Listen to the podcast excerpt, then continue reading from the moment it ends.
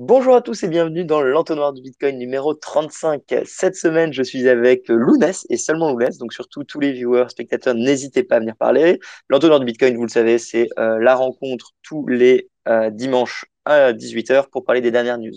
Cette semaine, on a trois nouvelles qu'on va aborder. La première, ça va être le rapport du coup de Michael sur l'efficacité du Bitcoin et donc du minage comparé au système traditionnel. Donc c'est un rapport de 27 pages qu'il a sorti cette semaine où il va détailler un petit peu la consommation énergétique du coup du système traditionnel dans son ensemble, que ce soit les cartes, que ce soit les banques, que ce soit l'impression des billets, etc. et faire un comparatif comparé à Bitcoin, que ça, Bitcoin du coup et Lightning. Donc ça, on va parler de ça et donner quelques stats au début. Deuxième discussion va être sur le Web5 avec l'annonce du coup de Jack et TBD, qui est donc un organisme qui essaie de vous rendre votre liberté sur les data et de créer une sorte d'identité digitale décentralisée.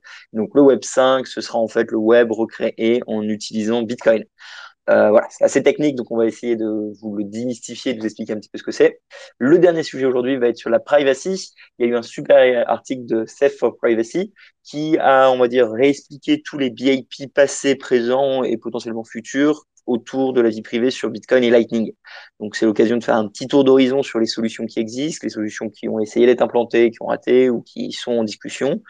Voilà, donc ça va être beaucoup plus technique également. Donc, un entonnoir assez intense, hein, je pense que vous vous rendez compte.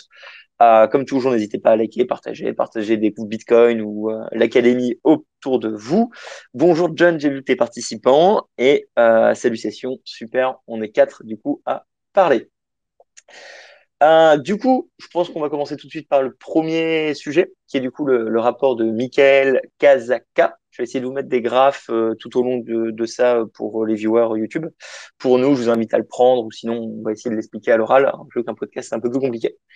Du coup, c'est un rapport en anglais qui a été sorti là le 20 avril 2022. Et dans ce rapport, ce qui est vraiment cool, c'est qu'en gros, il apporte une nouvelle approche méthodologique pour calculer déjà le coût énergétique et la dépense énergétique de Bitcoin. Donc ça, c'est un peu innovateur.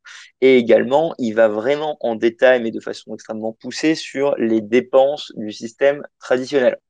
Alors, pour chacune de toutes les sous-sections, il explique comment il essaie de calculer ça. Mais en gros, s'il a tout de suite pour vous l'importance, ce serait ces chiffres-là. Si on prend le système bancaire traditionnel, que ça soit aussi bien du Visa, Mastercard que des banques traditionnelles, et qu'on essaie de mettre un coût, et ben la création et l'impression de la monnaie, c'est quasiment déjà 908 térawatts par an. On rajoute la distribution des billets, c'est 47, on rajoute le transport des fonds, c'est 166, les terminaux de paiement, c'est 72 térawatts par an, les réseaux Visa, Mastercard, c'est 71, les bureaux de banque, c'est 151, les serveurs 31 et les réseaux interbancaires, 57. Donc, il essaie vraiment de couper ça de façon assez intelligente pour essayer d'avoir une vue d'ensemble. Ça, c'est seulement, grosso modo, la moitié de toute la dépense énergétique du secteur. On est à peu près sur du 1500 terawatts par an. Et ce qui est intéressant, c'est qu'il dit, bah, maintenant, on va rajouter un élément qui est le trajet des employés, aller-retour, bureau. Et rien que le trajet des employés, c'est du 3400. Donc, en gros, quasiment 75% de toute la dépense énergétique qu'il considère dans le système bancaire, c'est le trajet des employés. Donc, voilà, je vous ai donné les grands chiffres par rapport à l'énergie du système bancaire traditionnel. Sachant que voilà, ça peut être débattu et je pense que le sujet là, ça va être un peu débattu, peut-être pas débattre ces chiffres parce qu'il y a toute une méthodologie, mais est-ce que finalement Bitcoin ne va pas également récupérer certains de ses coûts? Bref, il y a tout un débat qui peut être mis. Et du coup après, il le compare à Bitcoin et grosso modo, à la fin, ils se rendent compte que du coup que Bitcoin est quasiment 56 fois plus efficace que le système traditionnel. Et si on rajoute Lightning et les couches supérieures comme 2 et 3, on arrive à des millions de fois plus efficace. Donc voilà, il explique ça un peu plus en détail. Après, je pense qu'on va pas expliquer en détail qu'est-ce que c'est sa méthodologie. Je vous mettrai les liens dans la description. Mais là, on va en parler. Donc, Lounès, je sais que tu l'as lu également. Peut-être que tu veux aller plus dans les détails sur certains aspects, sachant que ce qui est vraiment cool, c'est que ça nous donne des nouvelles balles à notre fusil pour le débat écologique et expliquer aux gens que Bitcoin, c'est peut-être pas 100% parfait, N'empêche que le système traditionnel n'est absolument pas écolo, en fait, si on prend ça. J'espère avoir fait un bon petit résumé. Je vais laisser la parole au bord de l'eau.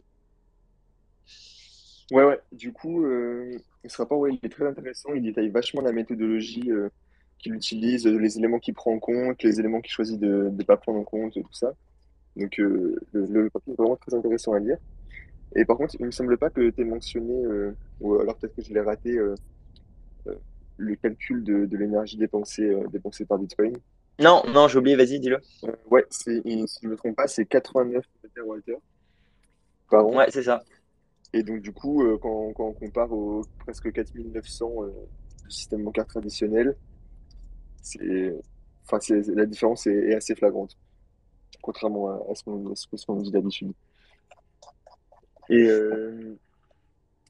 ouais, du coup, dans son papier, elle a aussi tout repris la méthodologie pour calculer la consommation de Bitcoin, ce qui est normalement assez compliqué parce que on peut voir la puissance de calcul totale du réseau, le hash rate total, mais c'est compliqué d'en déduire la consommation énergétique parce qu'il y a toutes sortes de machines qui n'ont pas les mêmes degrés d'efficience. Et ça, c'était un gros point qui nous empêchait d'avoir une mesure précise de la consommation de Bitcoin.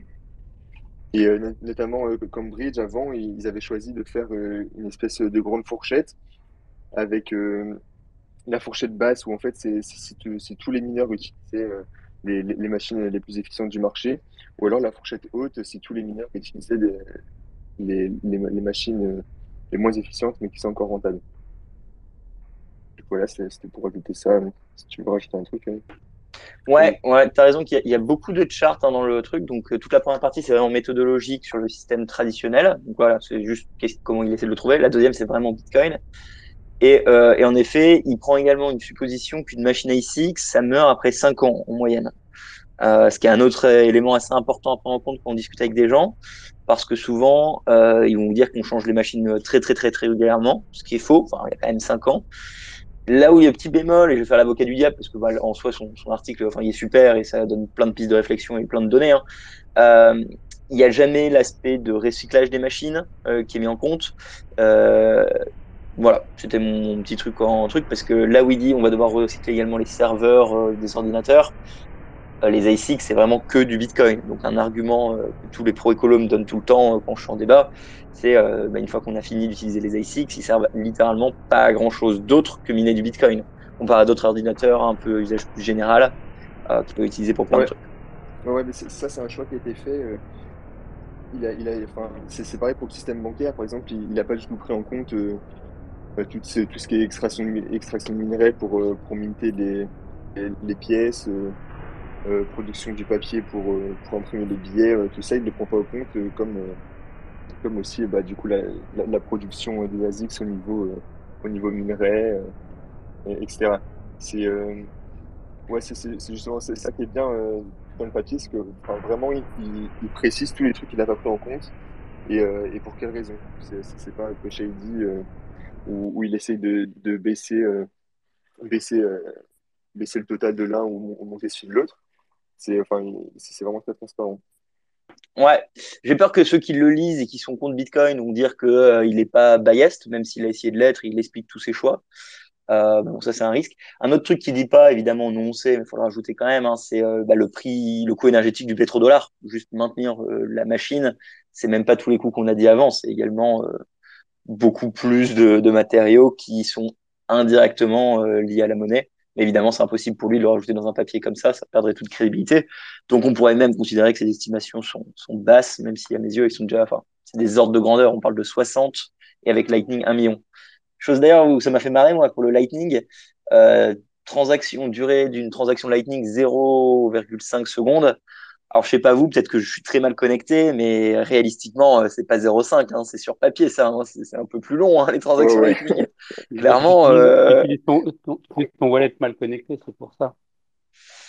Ouais, mais la majorité des gens, ils prennent plus que 0,5 secondes en moyenne. Donc bon, c'est pas très, très grave, mais ça m'a fait marrer ce chiffre. Effectivement, la chose qui était intéressante, c'est le parallèle de la mise à l'échelle du réseau bancaire, puisque Visa, en fait, il triche, comme dit Michel, il triche un petit peu, puisque Visa, en fait, on a le sentiment en tant qu'utilisateur que le paiement il est immédiat alors qu'il prend jusqu'à 2 semaines. Et l'augmentation en fait de la capacité transactionnelle sur du réseau bancaire, bah, il n'est pas non plus, c'est pas une donnée très élastique. C'est très dur à faire évoluer le système bancaire, même les systèmes de paiement au sein des entreprises qui sont des grands systèmes qui sont pas toujours simples à faire évoluer dans beaucoup d'entreprises. Et Lightning, effectivement, il n'est pas parfait, il y a des améliorations, mais c'est des améliorations qui sont faisables, qui sont beaucoup plus réalistes que sur le système bancaire traditionnel.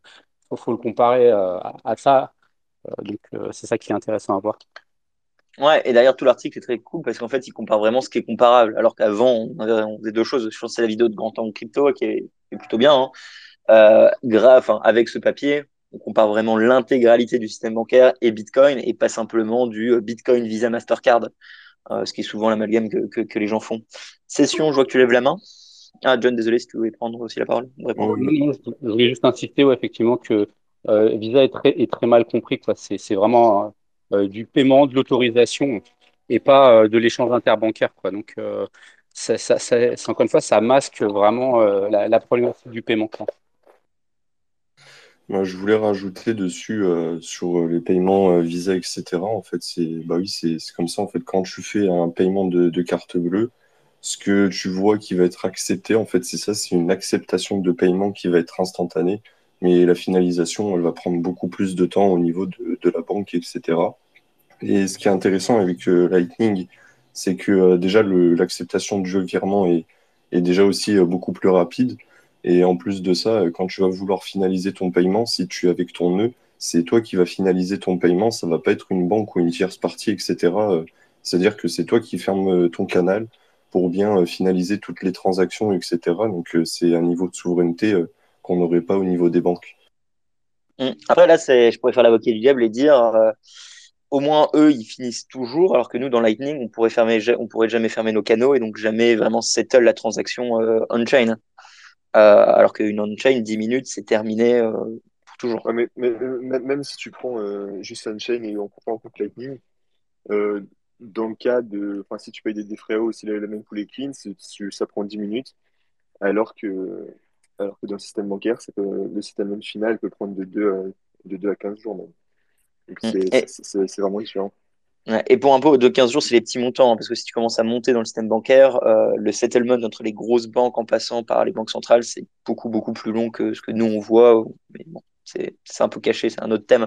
Ce qui est cool à dire, c'est que Bitcoin, tu peux clean des milliards et ça restera en quelques blocs, du coup, quand même 6 heures. Enfin, je sais pas, t'attendrais quoi, 10 blocs? Ouais, en plus de ça, j'allais dire, la finalisation du paiement. Avec Visa, etc., ça prend plusieurs mois. Alors qu'avec Lightning, en gros, déjà, c'est toi qui ferme le canal et du coup, tu n'as pas vraiment de temps minimum en fait, pour finaliser le canal. Du moment que le canal il est fermé et que voilà, il est dans un bloc, c'est terminé, quoi. Ouais, vous tordez vraiment quand même l'esprit avec la finalisation sur Lightning où il faudrait systématiquement, pour que ce soit final, fermer son canal. Franchement, je vous le dis, hein, c'est tordu de l'esprit sur Lightning. Vous contrôlez vos clés, et donc vous payez avec, et donc vous avez la custodie. Et la custodie sur Lightning, oui, on le sait, c'est quelque chose d'un peu plus compliqué, hein. Ah non, mais j'ai pas dit le contraire. Non, mais ce qui est intéressant, c'est que là, les gens peuvent finaliser leurs propres transactions, donc ils ont de la souveraineté, même s'ils sont custodie sur eux-mêmes, quoi. Oui, mais ce que je veux dire, c'est que même si tu n'as pas besoin nécessairement de fermer ton canal pour que la transaction soit finale, quoi. Parce que je sais que les gens qui n'aiment pas Lightning le mettent en évidence.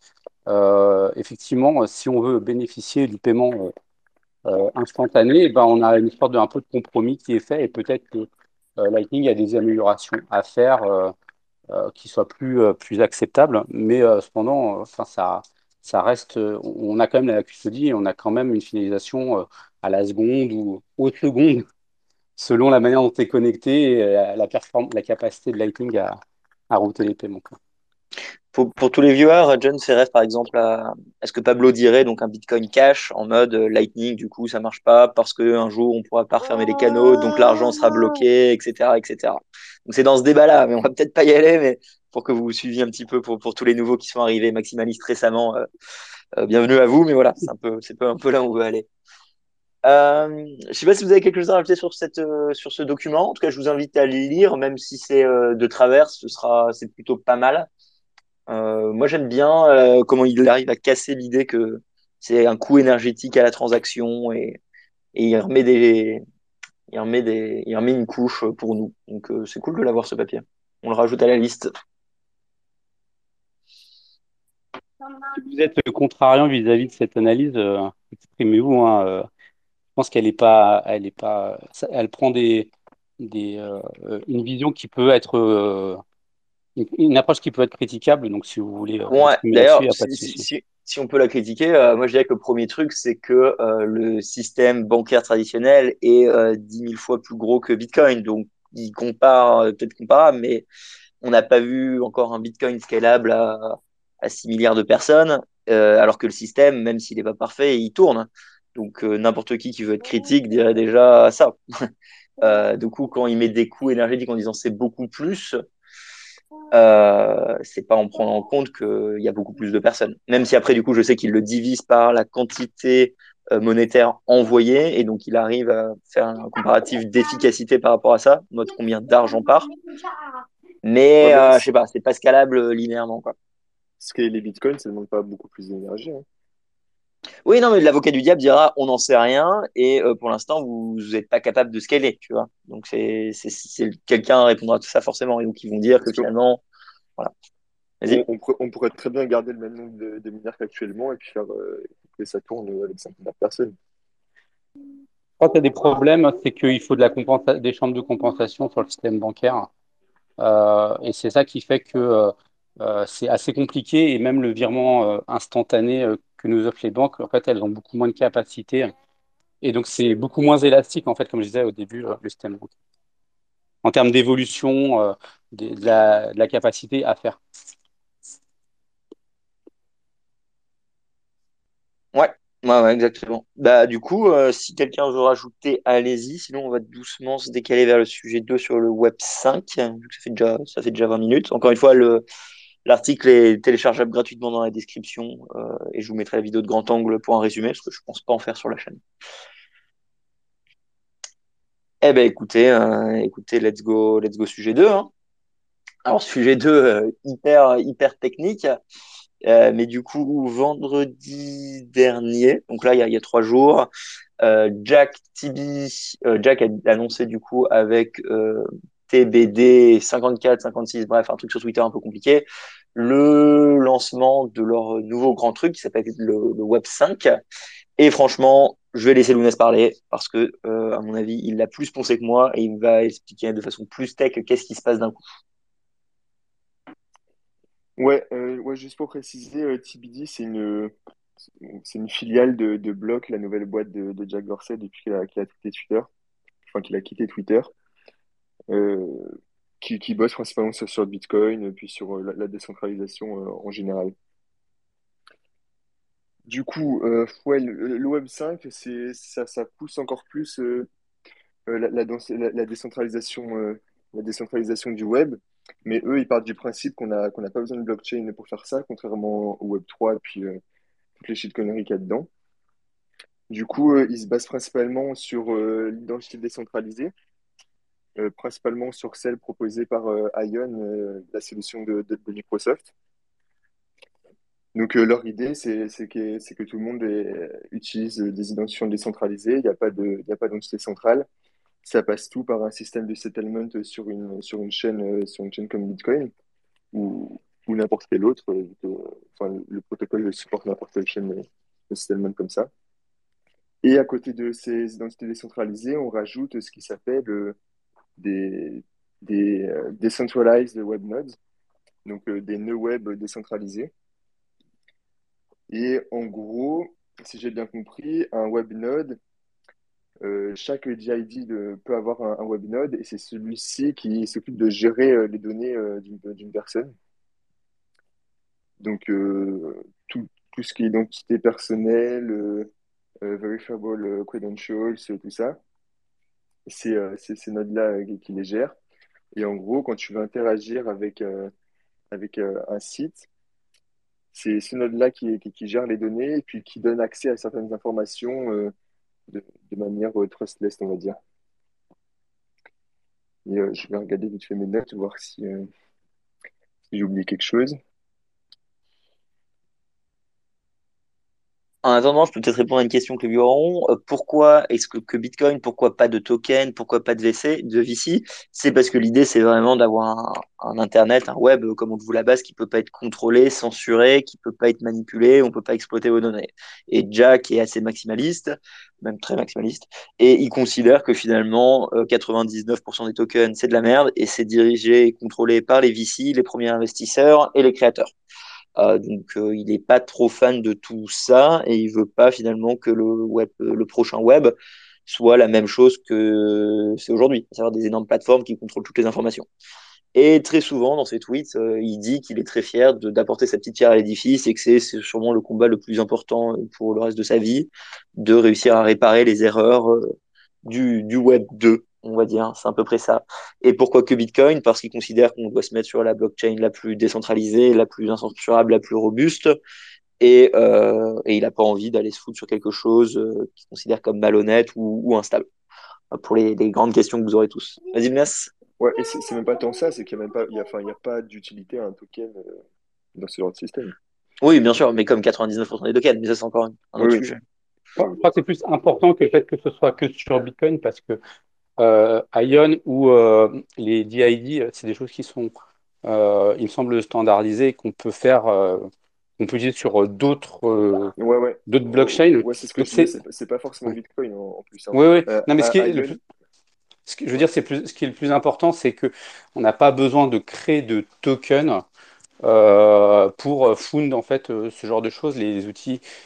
Ils sont open source, on peut build avec une infrastructure sans la patte des tokenomics, etc. Et des VC. C'est plus ça qu'il faut mettre, je pense, en évidence que Bitcoin only, en fait. Mais oui, c'est ce que tu dis, hein, Younes. Ouais, on se retrouve. Ouais, vas-y. Enfin, je voulais reposer des questions, parce que moi, j'ai pas plus regardé ça, mais. Ça a l'air intéressant. Si je comprends bien, en gros, ça veut dire que tu as un nœud qui te sert de drive de données personnelles. Et après, tu peux te connecter à n'importe quel site ou apporter n'importe quelle donnée selon ton consentement avec un identifiant, etc. Et ça permettrait d'avoir, une identité que voilà, tu te crées toi-même et que tu héberges toi-même et qui n'est pas forcément reliée à un état, c'est ça? Ouais, exactement. Après, ça utiliserait ce qui s'appelle des verifiable credentials. En gros, c'est des informations qui peuvent être délivrées, enfin, qui peuvent être certifiées et délivrées par une entité que tu détiens, qui peut être vérifiée de manière trustless et que tu peux partager en choisissant qu'est-ce que tu partages et sans forcément dévoiler l'information.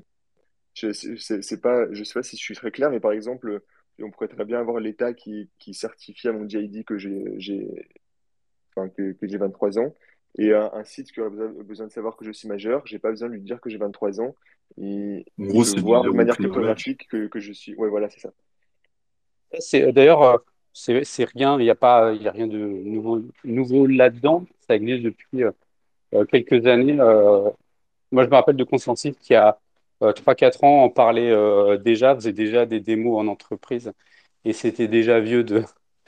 C'était déjà en fait un discours rodé qu'ils avaient depuis un an et demi ou plus, quoi. Donc, ce que je veux dire par là, c'est que ce genre de choses là, il n'y a pas dans le sens d'innovation là. Le but c'est plus de donner de la cohérence et on va dire du mouvement sur et d'ailleurs une vision sur ce que pourrait ou devrait être le web à venir. Et du coup, tout ça s'est construit donc sur Ion, si j'ai bien compris, qui était avant développé par Microsoft ou un petit peu, il y avait du Microsoft là-dedans. Et ce que j'ai compris, c'est que l'un des leads est parti. Donc maintenant, c'est vraiment eux qui ont, qui récupèrent la tech et qui ont envie, enfin qui l'utilisent, c'est ça ou pas? Non, Ion, c'est toujours une tech de Microsoft, mais qui est faite par l'identité de la fondation de l'identité décentralisée, et tout est fait de manière très, enfin c'est très open, c'est tout open source, etc. Et du coup, ce que je voulais rajouter tout à l'heure, c'est que Ion, ça se base sur le protocole SideTree pour gérer les ancrages des données, etc. Et ce protocole-là, il a besoin d'un système d'ancrage, et ce système, il peut être, ça peut être Bitcoin, mais ça peut être d'autres choses. C'est pour ça que c'est pas forcément Bitcoin only, mais c'est assez compatible avec pas mal de choses. Au final, ce sera sûrement sur Bitcoin, mais c'était juste pour préciser. Ok, cool. Guillaume, vas-y. Oui, j'ai juste une question, si vous pouviez nous dire ce qu'est le Web 4, parce que je crois pas pour qu'on saute un numéro. Voilà, merci. Il n'y a pas de Web 4, Web 5, c'est un clin d'œil. C'est une vanne. Ça sert rien. Ouais, c'est une vanne, ils ont additionné 2 plus 3 et ça fait 5, quoi. Il n'y a pas de Web 4. Trop bien, merci. Il y aura sûrement un Web 4 à un moment pour créer de la hype, hein, mais sait-on jamais. C'est le Web 5-1. Ouais, du coup, l'idée du Web 5, c'est de combiner l'identité décentralisée avec les no-web décentralisés et quelque chose qui s'appelle le service d'identité auto-souveraine, si je traduis ça mot à mot. Et ce service-là, c'est en gros tout ce qui permet de gérer ce qui est verifiable credentials, délivrance, vérification, révocation, tout ça, et puis l'échange des messages entre les participants. Et tout ça, en fait, ça donne, si on combine les trois, ça donne le Web 5 et ce qu'ils appellent les applications web décentralisées. Et alors, ouais, du coup, c'est sur le même modèle que les PWA, si vous connaissez. C'est les Progressive Web Apps. C'est le nom qui est donné aux applications en fait qui sont pas développées nativement pour tel ou tel appareil, mais qui sont en fait juste des sites sous forme d'applications. Je sais pas si je résume ça bien, mais en gros c'est ça. Et les DWA, ce sera la même chose, mais sans serveur central, où c'est l'utilisateur qui gère les données relatives à l'application. Donc voilà. Ok, mais pour tous ceux qui n'ont rien compris, je vais poser la question. Du coup, concrètement, ça veut dire quoi? Ça veut dire qu'on va se connecter du coup avec des DID, des DID 2.// à la place de HTTPS. Ça veut dire qu'il faut qu'on revoie simplement où on hoste les sites, ou comment est-ce que les gens se login par exemple sur un site, comme on l'avait vu avec les authentifications Lightning. Concrètement, pour une personne pour ta soeur, ta mère, j'en sais rien, comment ça pourrait se passer? On n'a aucune idée. Bah, concrètement, chaque personne a une identité décentralisée qu'il peut utiliser pour se loguer partout où il faut, partager les informations qu'ils veulent et pas forcément, sans forcément lier les services entre eux, quoi. Ça peut faire un peu penser à ce qui existe déjà dans la technologie, qui est en fait l'authentification fédérée et pas décentralisée ni distribuée via OpenID Connect. Ça, c'est quand vous vous connectez à votre site préféré et qu'on vous propose pour vous authentifier d'utiliser Twitter, Facebook et co. Et donc, dans le mécanisme, vous autorisez Facebook à partager des données auprès du site auquel vous voulez accéder. Et là, en fait, ce serait plutôt l'idée de dire c'est vous qui donnez l'information et vous ne donnez pas le droit, en fait, à... Ça va un cran plus loin. Plutôt que d'autoriser Facebook à donner les données et à partager des données, bah là, c'est vous qui les donnez. Ok, ça me paraît assez clair pour comment est-ce qu'on pourrait visualiser. Donc, c'est un bouton quand tu te connectes et simplement tu scannes avec ton téléphone ou ton autorisation et hop, t'es dedans. Paul, vas-y. Ouais, en fait, moi, je voulais proposer une manière un peu plus simple de le voir. Pour moi, la manière dont j'envisage qui a été annoncée, ça serait en fait la possibilité d'avoir soit des apps, soit des sites, soit peu importe. On pourrait très bien imaginer des CryptoKitties, bref, ce dont on a envie. L'idée, en fait, pour visualiser simplement, ça pourrait être de se dire, par exemple, sur mon Umbrel, j'installe une app CryptoKitties et en fait, mon app, elle est open source, etc. Et en fait, pour me loguer ou pour pouvoir dire que je possède telle ou telle CryptoKitties, je peux vulgairement signer une transaction Bitcoin qui va, dans cette app-là, avoir un ancrage quelque part dans la chaîne. Et donc, c'est la chaîne Bitcoin qui est garante de la véracité de l'information, du fait que je sois bien moi. Et donc, en fait, qui va me donner ensuite accès aux informations qui sont réservées à cette identité-là. Et donc, on peut l'imaginer pour des login passwords pour des sites, mais aussi, on peut imaginer tout un ensemble en fait, d'apps, de services, de fonctionnalités qui sont optionnels, qui viennent, eux, se brancher à Bitcoin à un endroit, ils viennent s'ancrer à un endroit pour dire « j'ai fait ci » ou « j'ai fait ça » ou « tel user a tel NFT ». Enfin bref, vraiment tout ce qu'on veut. Et en fait, grâce à Bitcoin, qui est une source unique de vérité, on n'a pas besoin de build des millions de chaînes à côté. On en a une qui dit « en fait, pour cette app, il y a cet ancrage-là à tel endroit ». Et ensuite, on en fait ce qu'on veut. Et dès qu'on a la possibilité d'écrire ou pas avec nos clés Bitcoin, on peut accéder ou non au service, qui permet aussi plein d'autres choses qui sont cool, qui étaient envisagées aussi par RGB, telles que le fait de pouvoir avoir des apps qui sont on top de Bitcoin, qui se parlent entre elles, mais où en fait la chaîne elle-même n'a aucune transaction qui est visible liée à ces apps-là. Et donc, ça ouvre tout un potentiel où, en fait, on pourrait avoir Bitcoin comme source de vérité et plein d'autres services par-dessus qui ne consommeront pas davantage que la chaîne en elle-même, et qui, d'ailleurs, pour faire un parallèle avec ce qui a été dit sur la première partie de l'émission, permettrait aussi de limiter encore plus en fait, l'impact énergétique, dans le sens où on pourrait avoir une seule source de vérité pour une myriade de services additionnels qui viennent se greffer par-dessus. Et c'est ça que je trouve très intéressant dans cette approche, de la manière dont je la comprends. À toi, Alnès. Ouais, si je peux juste préciser un truc, ça ne fonctionnera pas du tout avec des clés Bitcoin, prouver que tu possèdes des clés Bitcoin. Mais en fait, le protocole SideTree utilisé par Ion, ça fonctionnera un peu comme RGB veut faire. En fait, ils utilisent Bitcoin comme ancrage pour les données.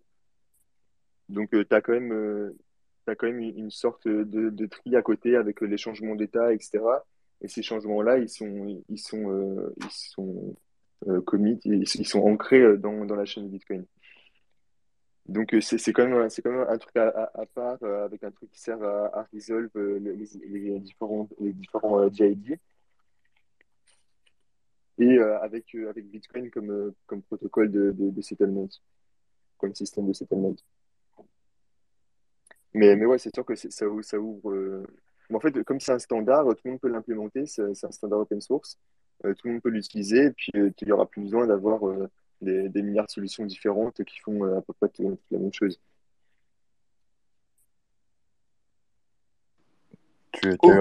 Pardon.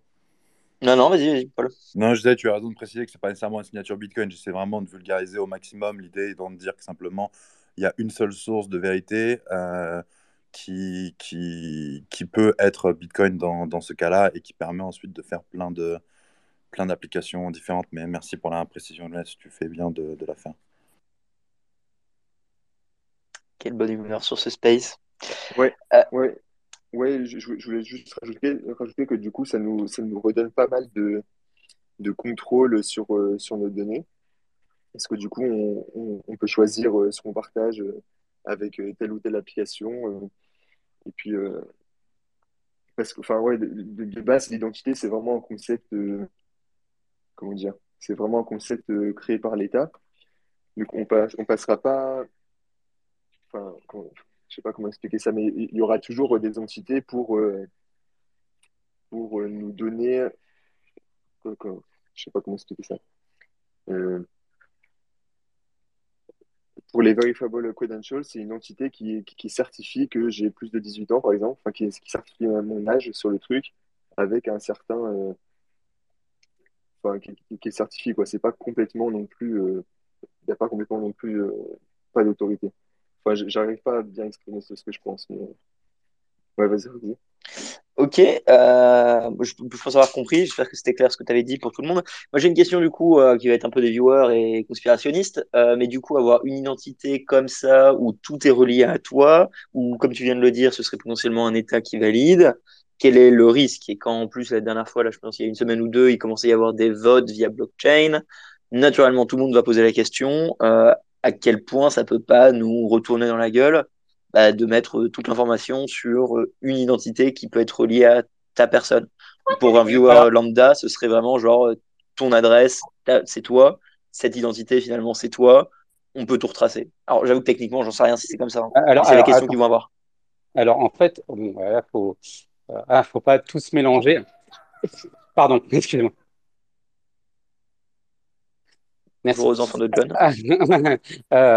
En fait, alors, on parle d'une identité, mais... Ah, j'adore mes enfants.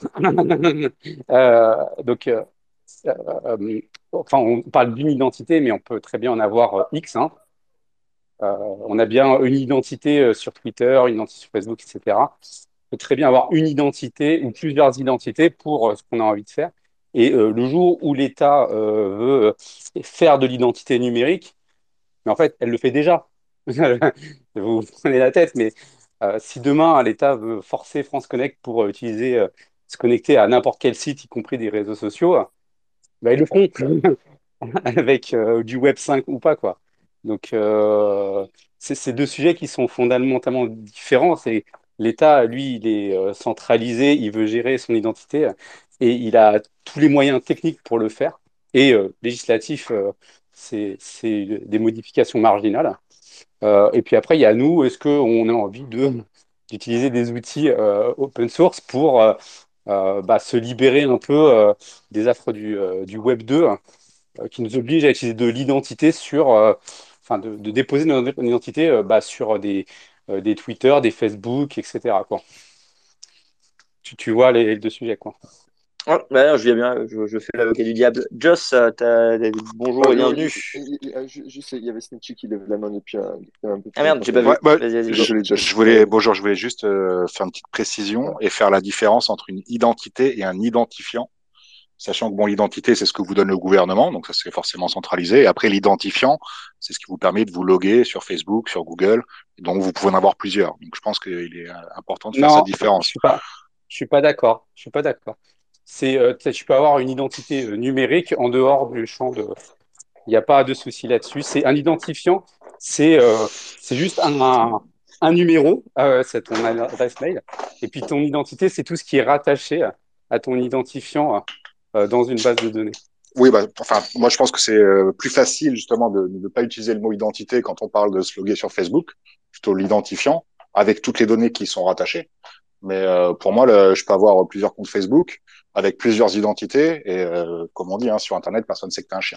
Donc voilà, c'est juste... Oui, non, mais c'est exactement ça, mais ça reste des... l'identifiant, c'est le chemin qui te permet de t'authentifier avec tes credentials, donc ton identifiant et ton mot de passe ou autre chose que ton mot de passe. Puis après, tu accèdes à ton identité parce que tu as été autorisé. Donc faut faire un petit peu... effectivement, on fait attention parce que l'État, le jour où il forcera à utiliser un identifiant délivré par lui pour accéder à son identité aux yeux de l'État, bah voilà, tu vois, ça reviendra. Oui, je comprends. Enfin, mais en tout cas, je pensais que c'était intéressant de faire la distinction justement entre l'identité ta pièce d'identité et l'identifiant qui permet d'accéder aux données rattachées à cet identifiant. Voilà, c'est juste une petite précision. Je laisse Session reprendre la parole. L'identité, c'est un ensemble. C'est un ensemble d'informations sur toi. Je ne vois pas en quoi tu ne pourrais pas avoir différentes identités décentralisées sur lesquelles tu stockes différentes informations. C'est pour faire la différence vraiment entre l'identité gouvernementale et étatique et ce que tu peux être sur Internet, quoi, qui est vraiment deux choses fondamentales différentes, quoi. Ce que Joss essaie de dire, c'est qu'en fait, l'identité, donc on l'entend ici, c'est plus un compte, entre guillemets, si on voulait vraiment vulgariser au maximum. Et on pourrait effectivement avoir plusieurs comptes. Oui, mais c'est un compte mais sur lequel tu te rattaches tout un historique. Et donc, tu as une identité qui est numérique. C'est pas, c'est techniquement un compte dans une base de données, mais ça revient à dire que tu as une identité. Moi, je suis d'accord avec John aussi. Ce qu'il faut rappeler, c'est que comme il expliquait tout à l'heure, Lounès, c'est que tu vas avoir du zero knowledge, etc. Donc, tu as déjà une certaine couche de privacy et tout. Et comme le disait Joss, tu pourras avoir plusieurs identifiants, etc. Mais après, je reviens sur ce que dit John. C'est clair que C'est problématique si tu as un État en fait, qui veut te forcer à utiliser un identifiant spécifique pour voilà, te créer une identité. Aujourd'hui, il pourrait le faire comme il avait fait avec AOPP ou des choses comme ça, quoi.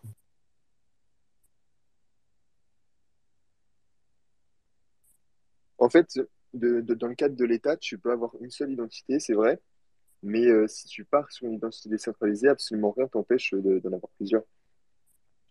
Ça, je suis d'accord. Bah, tu peux en avoir plusieurs, mais il n'y en aura qu'une qui sera valide aux yeux de l'État, et forcément, tu auras des personnes qui ne vont pas forcément penser à un bon anonymat ou pseudonymat, et ils vont commencer à, entre guillemets, fuiter leurs activités de tous les jours, etc., avec une identité principale qui est étatique. Ouais, mais enfin, techniquement parlant, tu le fais déjà plein de fois dans la vie de tous les jours, et le jour où on dira Twitter, pour connecter, tu peux utiliser que France Connect, parce qu'on a identifié que tu étais en France, etc. Ouais, bah ouais, à un moment donné, oui. Mais bon, c'est le sujet spécifique du contrôle de l'État, et là, enfin, pour moi, ça n'a rien à voir. C'est deux sujets fondamentalement différents. L'État, le jour où il le fait, techniquement, il peut le faire, il a déjà toutes les solutions. Il peut, même s'ils veulent utiliser du PGP avec de la certification, voilà, tu vois, c'est, enfin, techniquement parlant, ils peuvent déjà le faire sans.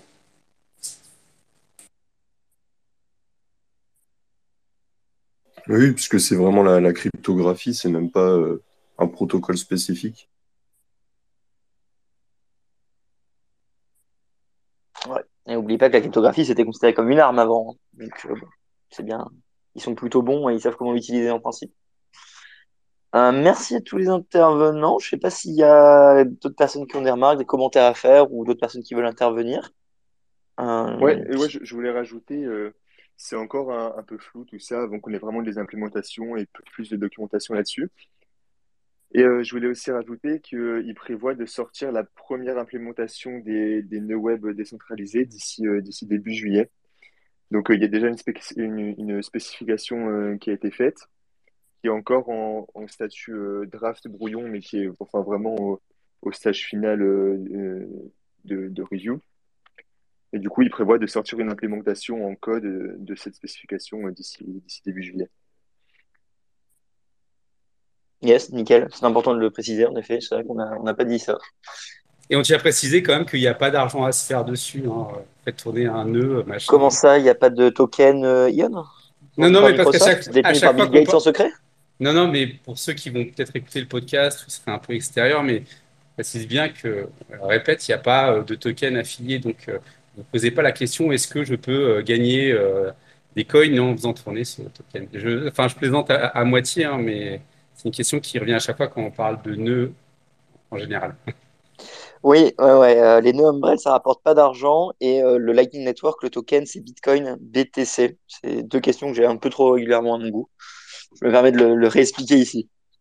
Mais bien vu, John. C'est vrai que c'est important. Surtout, l'appât du gain, il arrive très vite. Et là, il n'y a pas vraiment de ça. Et c'est d'ailleurs tout le principe pourquoi Jack le finance avec sa thune et tout le bazar. C'est parce qu'il veut détruire cette idée du Web 2 centralisé, VC-oriented, money-oriented. À quand la Lambo, du coup? Ah, mais ça y est, on peut. Je sais pas si tu as vu la loi. Ça y est, à partir de 2035, c'est les voitures thermiques, sauf les voitures de luxe qui sont interdites. Donc, tu peux avoir une Lambo en 2035. Il n'y a pas de souci. C'est comme les jets privés. Les taxes sur le carbone, c'est pas pour les jets privés, c'est que pour nous. C'est comme ça que ça marche. Et les hélicoptères aussi? Les hélicoptères aussi, c'est bon, c'est détaxé. C'est pas trop prolo, ça? Non, c'est bon. Ok. Et les hélicoptères, c'est pour les ambulances. C'est pour ça. C'est pour les hôpitaux. C'est pas pour aller du parking du jet privé à l'hôtel. Sur ce truc polémique, s'il vous plaît, ne nous quittez pas. On attaque tout de suite avec le sujet 3. Likez et partagez. Du coup, sujet 3, on a voulu vous parler d'un article sorti récemment sur Bitcoin Magazine par Safe for Privacy, qui est plutôt cool. Et du coup, dans cet article, en fait, ce qu'il fait, c'est simplement qu'il relate tous les proposals, donc tous les BIP, ou des fois qui sont même pas des BIP, sur comment augmenter la vie privée sur Bitcoin. Alors, on l'a mis parce que John adore l'article, et parce qu'on trouvait que c'était cool et qu'on adore parler des privacy et on en reparle. Après, En gros, cet article, c'est simplement une liste des proposals avec les pour et les contre. Où est-ce qu'ils en sont un petit peu? Donc, est-ce qu'ils ont été abandonnés? Est-ce qu'ils ont été appliqués? Est-ce que c'est réaliste ou pas? Etc. Donc, on va parler aussi bien des confidential transactions que des silent payments, de PIB47, des adresses secrètes, donc style adresse, de PayJoin, DTP donc 78, etc., etc. Alors, je pense pas que ce soit nécessaire qu'on vous les lise toutes, même si ça m'a fait marrer parce que dans Déléon, je pensais que c'était encore d'actualité. En fait, c'était rejeté. Mais je vous invite à peut-être prendre l'article et vraiment vous plonger dedans si vous êtes passionné. Ce que je pense le plus intéressant pour la discussion, c'est d'en prendre quelques-uns et d'en parler, sachant que je me permets du coup là de chill un événement qui s'est passé vendredi sur Paris et qui aura encore lieu donc le 5 juillet prochain, qui est la première rencontre socratienne parisienne par rapport à Bitcoin, donc une BitDev, qui avait été organisée du coup par l'équipe un peu de Lain Market et Nodl, mais il y avait beaucoup d'autres personnes, et c'était une rencontre qu'on a eue donc là vendredi à Paris, très très très cool, où c'était extrêmement tech. Voilà, alors il n'y a pas d'enregistrement, j'ai pas filmé, j'avais peut-être eu l'idée de faire un vlog, finalement ça se fera pas. Mais voilà, donc 5 juillet, notez la date si vous êtes très tech. Et pourquoi je vous parle de ça? Parce que durant cette réunion de 2 heures, beaucoup des sujets qui sont dans cet article ont été abordés. Et on avait des discussions top avec des gens très poussés en mathématiques qui nous les démontaient ou qui allaient beaucoup plus loin. Tout ça pour vous chill la date du coup du 5 juillet sur Paris et dire bravo aux organisateurs et que c'était cool. Sur ce, John ou Lounès, je vous laisse peut-être parler, ou je vois que tu as la main levée, session de un projet qui vous parle ou de tous. Voilà, c'est vraiment une discussion libre, sachant qu'on va peut-être essayer de différencier à chaque fois Lightning et pas Lightning. Parce que comme on s'est rendu compte vendredi, finalement, on a parlé d'une heure de privacy sur Lightning et d'optimisation, et après l'autre heure sur Bitcoin. Donc, il faut peut-être vraiment faire la différence avec ces deux sujets. Sinon, on se perd entre les route blinding, les trampolines, enfin bref, il y a les bolts, tout le bazar. C'est des sujets, on va dire. Vas-y, Session, tu as la main levée, donc let's go. Je voulais dire, je vais laisser John le présenter s'il veut. Je suis en train de faire une traduction, je ferai un trade si ça vous intéresse. De l'article? Oui. Ah bah écoute, si tu veux, on le rebalance, on rehost chez Découvre Bitcoin et tout le bazar, hein, donc trop cool. Bah pour les viewers, du coup, ce sera dans la description à un moment ou à un autre. Ah bah c'est gentil de me laisser présenter. On te lance la patate chaude, vas-y.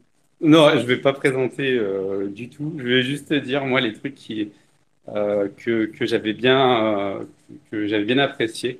Alors forcément, for Privacy, c'est un Monero boy, et donc il met en premier, à juste titre, les confidential transactions, qui permet de masquer complètement le montant des dépenses. C'est vrai que ce serait, on aimerait le voir.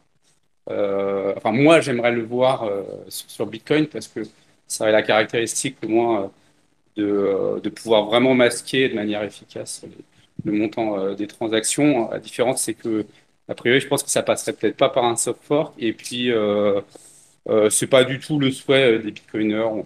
On veut l'auditabilité parfaite. Et donc, il y a un petit pas en arrière là-dessus avec les confidential transactions. C'est quelque chose qui existe sur Liquid, donc on s'est déjà testé. Et donc, on pourrait avoir l'espoir que si ça marchait vraiment bien sur Liquid, un jour le voir sur Bitcoin. Mais bon, j'ai personnellement un petit doute. Celle que j'aime bien et qui, je pense, à terme, va se diffuser au fur et à mesure, c'est BIP47, qui est un BIP qui a été comment dire, découragé et qui, malgré tout, commence à prendre un peu son envol. Et qui permet en fait d'avoir un code de paiement réutilisable sans casser la confidentialité de son wallet. Donc ça, vous l'utilisez avec Samurai, le plus connu, et Sparrow, hein, je dis pas de bêtises. Et j'aimerais bien le voir sur Blue Wallet, un de ces quatre. Alors après, je laisserai d'autres peut-être pour Lounès. Sur Lightning, moi, la chose qui me chauffe, c'est le route blinding sur Lightning. Alors que je ne dise pas de bêtises sur route blinding, excusez-moi, il était à quel niveau? Il est vers la fin, je ne sais plus. Yes, c'est à la fin Lightning, il le met en section spéciale. Ouais, donc en gros, c'est pour. Alors, je ne vais pas dire de bêtises parce que c'est un peu vieux dans ma tête. ouais, en gros, ça permet de masquer en fait le chemin du paiement. Et donc ça, je pense que c'est quelque chose qui arrivera à terme et qui a des, enfin voilà, qui peut poser 2-3 problèmes, mais je trouve que c'est assez intéressant de le voir. Et trampoline routing, qui est une manière de mettre à l'échelle le paiement Lightning et de le rendre plus efficace. Comme tu disais un peu plus tôt dans l'émission, le paiement, il peut théoriquement, enfin, on aime bien dire qu'il est à la seconde, mais en la pratique, il est plus long. Et trampoline, ça permet de scale en fait les paiements au sein de Lightning. Et on peut le combiner avec du route blinding pour encore une fois, enfin, à la fois bénéficier de la scalabilité des paiements et de la privacy sur la construction des chemins. Donc voilà, c'est une petite chose que du coup j'aimerais bien voir arriver. Je ne parle pas des sidechains parce que je trouve qu'il n'y a pas trop de sujets. Je trouve pas ça très très intéressant. Mais voilà. Cool, merci pour ton avis. Si on reste sur Lightning, j'avais 2 trucs à dire. On a eu le débat, et c'est vrai qu'on en parle de plus en plus, c'est faut-il que les ouvertures de canaux soient publiques ou privées par défaut? Et il y avait une bonne discussion du coup vendredi au BitDev. C'était en fait à ce que ça ne noie pas le réseau d'informations complètement inutiles, style des canaux à 50 000, SAT ou des trucs comme ça. Et est-ce que ça le rend plus robuste ou pas? Une piste de réflexion peut-être pour après. Moi, je voudrais revenir sur le premier BIP 47 parce que du coup, donc tout le monde dit qu'il ne faut pas l'implémenter. Quand je dis tout le monde, on parle donc des, je sais pas, il semblerait lui y mettre. C'est découragé par l'unanimité. Pourtant, c'est adopté par Samurai, c'est adopté par plein d'utilisateurs full privacy. Donc, en fait, c'est découragé parce que quoi, ça met trop de données sur la chaîne, c'est trop cher pour les utilisateurs, c'est pas optimisé. Et derrière, pourquoi est-ce que du coup, finalement, on l'utilise quand même nous? Et là où je voulais en venir, c'est on m'a dit, en gros, Samurai, leur idée, c'est Bitcoin, c'est la monnaie du dark web, et OCEF, ça va pas scale sur 6 milliards de personnes. Ce qui est une vision différente de beaucoup de bitcoiners qui veulent le voir comme monnaie mondiale. Est-ce que ça joue finalement, qu'on l'implémente même si c'est néfaste pour une évolution potentielle de Bitcoin dans le long terme? C'est un peu le débat que j'arrive à bien comprendre. J'ai vu qu'il y a Loïc qui est venu aussi, mais vas-y John. J'ai envie de dire, ceux qui veulent l'utiliser, ils payent les frais et puis il n'y a pas… Si tu es prêt à payer les frais pour utiliser du 47, je crois qu'il n'y a pas trop de sujets. Est-ce que Lightning adresse la population mondiale? Bah non, non plus. Enfin, si tout le monde doit avoir un channel, bah ça marche pas. Enfin, donc, je veux dire, il y a des problèmes de mise à l'échelle. Faut y réfléchir. Il y a des évolutions. Sur BIP47, il y en a. Je crois qu'il y a une version 3 qui est en cours de review qui permet de se passer de la transaction de notification, si je dis pas de bêtises. Probablement que Laurent MT pourrait me corriger. Mais bon, on aime bien se tordre un peu l'esprit. Ceux qui veulent l'utiliser, ils l'utilisent. Et cette affaire de on décourage, voilà, ça fait un peu gatekeeper en fait. Hein, parce que là, c'est pas le truc que je comprends. Quoi. Session ? Ouais, je suis désolé, j'avais bugué. Je voulais revenir avec PayNym, etc. Moi, je trouve que c'est une très bonne implémentation. Après, il faut un petit peu faire attention aussi, puisque en fait, ça va te donner du coup du pseudonymat. Ça veut dire que tu auras une adresse fixe que tu pourras utiliser, mais c'est une adresse fixe aussi. Donc, c'est-à-dire que ce qui va être laissé on-chain, on va pas voir ton adresse, etc. Mais on pourrait peut-être remonter les, je sais pas si... Il y a des personnes qui se font auditer et qu'on remonte sur les PayNym, on pourrait savoir à peu près combien tu as dépensé, etc. Et c'est pour ça que je pense que les sous-adresses aussi, c'est vraiment quelque chose d'important. Ou même de rajouter le système d'adresses discrètes sur Bitcoin, comme ça, on est vraiment sûr que même si tu donnes une sous-adresse et que tu la réutilises, tu n'as pas vraiment de, tu as beaucoup moins de leaks qui seront présents, quoi. Je ne suis pas sûr de comprendre ce que tu dis sur BIP47. À chaque fois que tu montes un channel entre deux BIP47, ils sont uniques, les adresses dérivées sont uniques. En auditant la chaîne, tu ne vois rien. Si tu audites un wallet, bah, c'est comme si tu auditais un wallet. Enfin, si tu as la main sur le wallet, bah, c'est pareil que pour Monero, je pense. Je ne vois pas trop le problème. Non, c'était le côté pseudonymat. Enfin, du coup, c'est pas BIP47, pardon. C'est vraiment le comment dire le pseudo PayNym en fait. C'est-à-dire que c'est intéressant pour avoir quelque chose de simple pour envoyer de l'argent à quelqu'un, mais faut que ça reste comment dire dans la tête des gens, que ce soit quelque chose de pseudonyme, parce que voilà, genre c'est t'as un pseudonyme par wallet, après tu peux en créer un autre, etc. Mais enfin voilà. Ok. Mais alors du coup, quand tu parlais du QR code statique qui change d'adresse, ça c'est pas autre chose, c'est pas une autre solution. Lunas, je pense que tu vois de quoi je parle. Tu parles des styles d'adresse peut-être. Ouais, je pense que ça doit être ça, avec juste un QR code statique, mais qui a une Xpub reliée quelque part, qui permet à chaque personne de régénérer. Et là, le problème, c'est qu'il faut scanner chaque adresse individuelle. Donc, il faut rajouter un check en plus quand tu synchronises, enfin, tu prends tes blocs pour vérifier qu'il n'y a pas de l'argent qui est arrivé sans que ton. Ah, mais elles ont tous. Ouais, toutes les solutions, elles ont globalement un peu leurs avantages, inconvénients en fonction du use case. Dans BIP47, il faut à chaque fois, pour l'instant, mettre une transaction de notification. Pour que lorsque tu restaures ton wallet, tu puisses retrouver l'ensemble des canaux que tu as déjà créés entre les différents BIP47. Donc, ils ont tous leur pour et leur contre. Je pense que ça, c'est bien qu'il y en ait plusieurs pour différents cas d'usage. Je te rejoins. Loïc, tu as demandé la parole. Ah, c'est les silent payments dont tu parles. Yes. Okay. Ah oui, je comprends les deux. Loïc, tu as pris la parole. Enfin, vas-y. Je sais pas si tu as quelque chose à rajouter à la conversation. Je pense que ouais. Oui, vu que tu es expert. Salut à tous. Si vous avez des questions déjà sur BIP47, je maîtrise un peu, si vous voulez demander des trucs. Actuellement, moi, je pense que c'est clairement la meilleure solution pour résoudre le problème des réutilisations d'adresses. Après, il ne faut pas confondre. J'entendais que tu parlais du pseudonyme PayNym session. Il ne faut pas confondre PayNym et BIP47. C'est deux choses qui sont différentes. BIP47, c'est les codes de paiement réutilisables qui permettent de dériver de nouvelles adresses pour éviter les réutilisations d'adresses qui mènent à la perte de confidentialité. Et après, les PayNym, ils sont basés sur ça, mais ils vont être utilisés pour plein d'autres choses. Ils sont utilisés pour communiquer sur Soroban. Je ne sais pas si vous connaissez Soroban.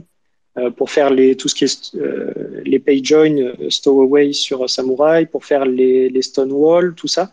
Ça n'a rien à voir avec le protocole BIP47, mais ça s'appuie sur le PayNym. Et autour du PayNym, il y a comme un écosystème, ils sont en train de monter pas mal de trucs, Samurai, c'est intéressant, toujours basé sur la privacy. Et juste, tant que j'ai la parole, je voulais juste ajouter un truc par rapport à Bitcoin et la privacy. Tu disais tout à l'heure qu'il n'y a pas beaucoup de bitcoiners qui sont intéressés par la privacy. C'est sûrement vrai, mais je pense que c'est clairement dommage parce que c'est un des concepts fondateurs des cypherpunks. C'est un des concepts qui est essentiel pour mener aux libertés individuelles qui sont prônées par Bitcoin. Et voilà, il n'y a qu'à voir dans le white paper, il y a toute une partie qui est dédiée uniquement à la privacy. Donc je pense que c'est un sujet que chaque bitcoiner devrait s'emparer. Je crois que tu disais, par rapport à ma remarque, j'ai pas dit qu'on s'en fichait. C'est plutôt que sur une échelle entre l'auditabilité et la privacy, actuellement, on privilégie l'auditabilité hein, parce que c'est un acquis et que, par exemple, les confidential transactions, bah, ça fait une mini-régression hein, et c'est là-dessus où on voudrait pas… Tu vois, c'est pas, je veux pas dire que la privacy, ce soit problématique. Je sais qu'il y a des gens qui veulent, qui sont plutôt en accord sur le fait que le Bitcoin, en fait, il faut qu'il devienne une certaine compliance. Et je pense qu'ils ont loupé, une page, comme tu le dis. Mais c'est un peu leur vision des choses. Et donc ils veulent absolument pas. Toute technique de privacy, en fait, est plutôt mal vue. J'avais déjà même vu des personnes critiquant Lightning. Parce que voilà, il y avait plus de confidentialité que si tu utilisais Bitcoin de manière simple, sans les outils adaptés, hein, et qui donc disaient ouais non c'est problématique, Lightning etc. Bah ouais non enfin tu vois, mais je pense qu'ils sont plutôt minoritaires. Enfin j'espère. Peut-être que je me trompe. Mais en tout cas c'était pas mon sujet en fait quand je disais. Tu vois. Ouais, c'est le gros débat. Non. C'était pas du tout par rapport à ce que tu avais dit, mais c'était C'est sûr, les paiements comme sur Monero, c'est sûr, ça ne sera pas applicable à Bitcoin. Faudrait un hard fork et enfin, c'est pas acceptable. Mais c'est plus par rapport à tous les outils qui existent exactement, notamment les outils de Samurai. Je vais dire, ouais, les hard forks, c'est problématique. Après, il y a, comment dire, les transactions confidentielles, mais justement, il n'y a pas que ça. Il y a les adresses discrètes qui pourraient être ajoutées. Et en termes de, comment dire, scalabilité, avant, on avait le problème où il fallait vraiment scanner tous les blocs, etc. Et maintenant, on a une implémentation qui s'appelle les tags de vue, que tu rajoutes, en fait, quelques bytes au-dessus d'un bloc que tu dois scanner. Et tu sais si tu as ta transaction. Du coup, tu n'as plus besoin de comment dire, scanner le bloc entier pour vérifier, etc. Et enfin voilà, comme dans des lions aussi, ça pourrait être rajouté. On a un petit peu de perte au niveau de la diffusion de la transaction, mais c'est vraiment dommage que ça n'a pas été implémenté. Et je me rajoutais, par exemple, avec les adresses discrètes, il y avait Dark Wallet, comment il s'appelle ? Merde, c'est Emir, je crois, qui avait fait ce wallet. Et c'est dommage, puisqu'il avait proposé justement les adresses discrètes et c'est jamais sorti. J'étais un peu déçu de ça. Ouais, mais après, quand tu pars sur ce genre d'outil où tu as tout qui est anonyme, c'est une certaine dystopie quand même d'avoir tout anonyme, tout le temps, tout anonyme. Moi, j'ai plus une vision de... Il y a des outils pour conserver sa confidentialité qui existent, qui permettent une certaine dose d'anonymat. Ils sont disponibles, on peut les utiliser si on veut, mais on n'est pas obligé de les utiliser. Je trouve que c'est bien. Oui, et c'est ce qui est actuellement sur Bitcoin. Ça fait justement le problème de la fongibilité, alors que ce qu'il y a avec l'anonymat, c'est que tu as aussi un côté d'auditabilité optionnelle. Et à ce moment-là, si tu veux montrer patte blanche pour qui que ce soit, tu pourrais avoir des clés supplémentaires ou quelque chose en fait qui permette de révéler la transaction à la personne voilà, dont tu as besoin de faire patte blanche. Et ça permet de préserver l'écosystème, puisque les gens seront aussi honnêtes d'un côté quand ils auront besoin de le faire, parce que voilà, on reste dans la vie, quoi.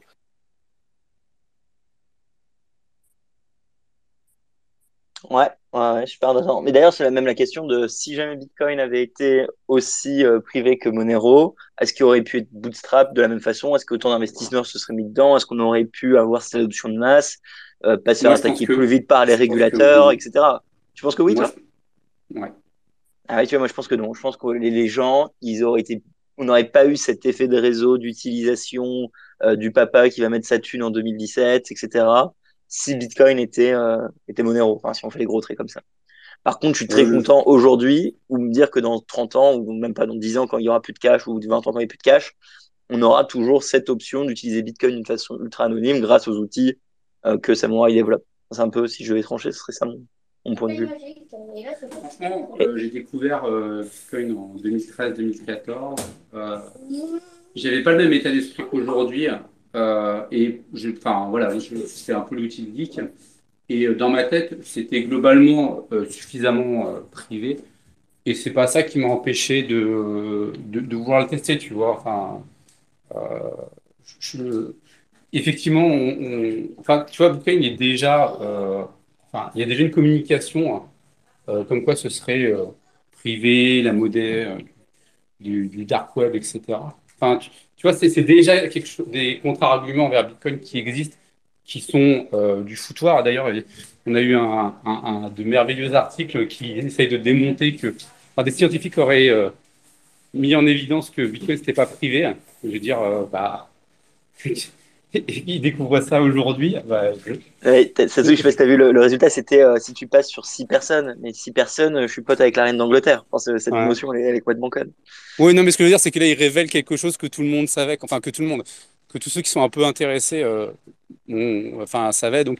Mais tu vois, c'est-à-dire qu'il y a quand même une grande marge entre ce que nous, ce qu'on sait et ce qui est diffusé auprès du grand public, et ce qui est déjà révélé au grand public, c'est que c'est déjà anonyme, etc. Et tu sais que c'est pas anonyme à partir du moment où tu as déjà un peu creusé et tu es allé au-delà des a priori. Donc, franchement, je suis pas sûr que ça aurait empêché de bootstrap Bitcoin, c'est pour ça, voilà. Ouais, je voyais plus comme il y aurait eu beaucoup de réticences. Joss, vas-y. Ouais, bah en fait, si Bitcoin avait été totalement anonyme et que comme Monero, on n'aurait jamais remarqué le bug d'inflation, puis on aurait des millions de bitcoins, des centaines de millions de bitcoins qui seraient là dans la supply qu'on n'aurait même pas vu. Donc, je pense que pour revenir sur l'auditabilité dont parlait John, c'est un des cas d'usage de pouvoir auditer la supply. Quoi. Je suis moins sûr que toi sur ça. Mais bon, peut-être que je peux me tromper, mais je pense qu'on l'aurait peut-être quand même vu, mais bon, je peux me tromper. Moi, j'aimerais dire au niveau de la supply, tu peux avoir comment s'appelle les frais de transaction et les récompenses de blocs qui sont transparents pour déjà avoir une vision de ce qui se passe au-dessus sans avoir à vérifier le contenu des transactions. Et après, il y a toujours l'économie réelle, puisque si demain il y a des millions de bitcoins qui sont imprimés, etc., au bout d'un moment, tout le monde en aura plein dans son portefeuille, et là il y aura des gens qui vont commencer à se poser des questions, parce que pour moi ça me paraît logique, même si d'un côté c'est sûr qu'on verra pas toute la quantité puisque tu auras des personnes qui cacheront des fonds, etc. Tu verras que peut-être il y a un truc qui cloche. Après, je suis d'accord, le vérifier à 100%, ça va jamais être possible, puisque voilà, c'est le but d'avoir de la confidentialité. Mais je pense qu'avec des facteurs autour, on pourrait avoir justement des sonnettes d'alarme. Ouais, moi je rejoins quand même assez Joss, hein, parce que si jamais c'était pas extrêmement clair et transparent au niveau des mineurs ou du supply, les gens ils auraient pas investi autant, ils se seraient pas mis dedans. Déjà, de pas savoir c'est qui Satoshi, ça fait peur. Je pense au Galanda, pas nous, pas des cypherpunks. Pas être capable de savoir qui mine ou combien est-ce qu'il touche. Je sais pas, moi je pense que c'était important d'avoir d'être pas à 100% dans la confiance, dans la non-confiance au début. Je sais pas si ça a du sens ce que je dis, mais dans ma tête c'est clair. De toute façon, il n'a pas été créé comme ça, parce que je pense que Satoshi peut-être ne savait pas le faire, parce que quand même, déjà ce qu'il a créé, c'était quand même sacrément compliqué. Et puis, en fait, ça pose... Le côté pseudonyme de Bitcoin poserait moins de problèmes, effectivement, s'il n'y avait pas tout cet aspect de compliance. Et à l'époque, Satoshi ne se posait pas autant de questions. Enfin, c'est quand même posé quand même pas mal de questions, mais il y a des trucs quand même, voilà, ça devient rudement compliqué, quoi. Donc c'est pour ça. Et puis, au bout d'un moment, ça devient difficile de changer des règles qui ont enfin été acceptées par l'ensemble des utilisateurs, là aussi. Oui, je pense que c'est trop tard, là. Eh ben écoutez, super discussion, ça fait plus d'une heure, 1h05, on est pile dans nos créneaux de 30 minutes toute l'info. Joss, je vois que tu veux encore parler, vas-y, donne ta truc, et si quelqu'un d'autre veut intervenir, on va prendre les dernières, il n'y a pas de dernière, mais venez parler. Ouais, c'est juste pour rebondir sur le premier sujet. Donc Michael Kazaka sera à Surfing Bitcoin pour présenter sa recherche et pour parler aussi de plusieurs autres sujets, dont les MNBC. Nous aurons aussi Daniel Batten, qui est un néo-zélandais qui a fait des recherches ESG, donc pour montrer comment Bitcoin pourrait sauver la planète en quelque sorte. Et la dernière personne que nous avons aussi sur le sujet, c'est un gars de Arkane Research qui s'appelle Jaren Melrood, qui a fait aussi une recherche sur comment Bitcoin pourrait transformer l'industrie de l'énergie. Donc voilà, donc tous ces sujets-là seront abordés en profondeur durant le prochain Surfing Bitcoin en français et en anglais. Est-ce que d'ailleurs, vas-y. Ouais, désolé. Il y aura des sujets sur la privacy un peu, Joss? Ouais. Donc on aura Laurent MT qui va nous faire une petite démo et expliquer un peu l'analyse de chaîne avec OXT. On a aussi un Bitcoiner anonyme qui parlera aussi des sujets de la privacy en workshop. Julien Guiton parlera des cypherpunks. Et donc voilà, on va essayer d'aborder ce sujet-là qu'on n'avait pas eu le temps d'aborder l'an dernier. Donc il y aura quand même un petit peu de contenu sur la privacy. L'année dernière, il y avait quand même, j'ai un peu de mémoire, Ludovic Lars qui avait fait une super présentation sur la privacy et sur les heuristiques Bitcoin. C'est très enrichissant. Exactement. Donc là, cette année, on aura un peu plus de 36 heures de contenu en plénière sur scène. et à peu près 36 heures de workshop aussi. Donc, il y en aura pour tous les goûts, pour tous les niveaux et tous les langages. Et justement, enfin, en français et anglais. Ma question, c'est vous mixez les trois langues pendant les trois jours finalement maintenant? Comment ça se passe?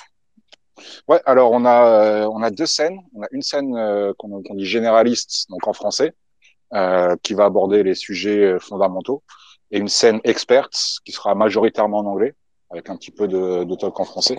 Donc, on va sortir le programme demain, donc vous pourrez commencer à voir un peu quel sujet vous intéresse. On aura aussi une application dédiée où vous pourrez consulter le programme et vous sélectionner quels sont les talks auxquels vous voulez participer. Et aussi, les workshops. Donc, les workshops, ça va dépendre des intervenants. Ça sera soit en français, soit en anglais. Sachant qu'on a beaucoup de développeurs, des Bitcoin Core et des populations internationales. En fait, il y a des speakers internationaux, donc eux qui présenteront en anglais. Et bien sûr, tout ça sera enregistré et rediffusé sur la chaîne YouTube.